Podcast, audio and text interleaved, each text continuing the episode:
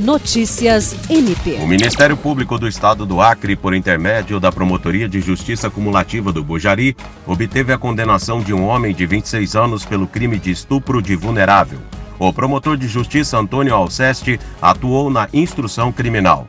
Os crimes ocorreram de 2008 até 2021 no município de Bujari, Conforme a denúncia do MPAC, o réu praticava a conjugação carnal e cometia outros atos libidinosos de forma continuada com suas quatro irmãs, todas menores de 14 anos quando os abusos iniciaram.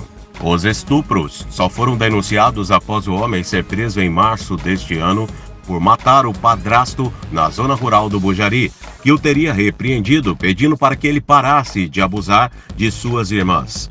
A pena imposta ao réu foi de 80 anos, 3 meses e 21 dias de reclusão em regime inicialmente fechado. O juiz da vara criminal da comarca de Bujari determinou ainda que ele não poderá recorrer em liberdade. William Crespo, para a Agência de Notícias do Ministério Público do Estado do Acre.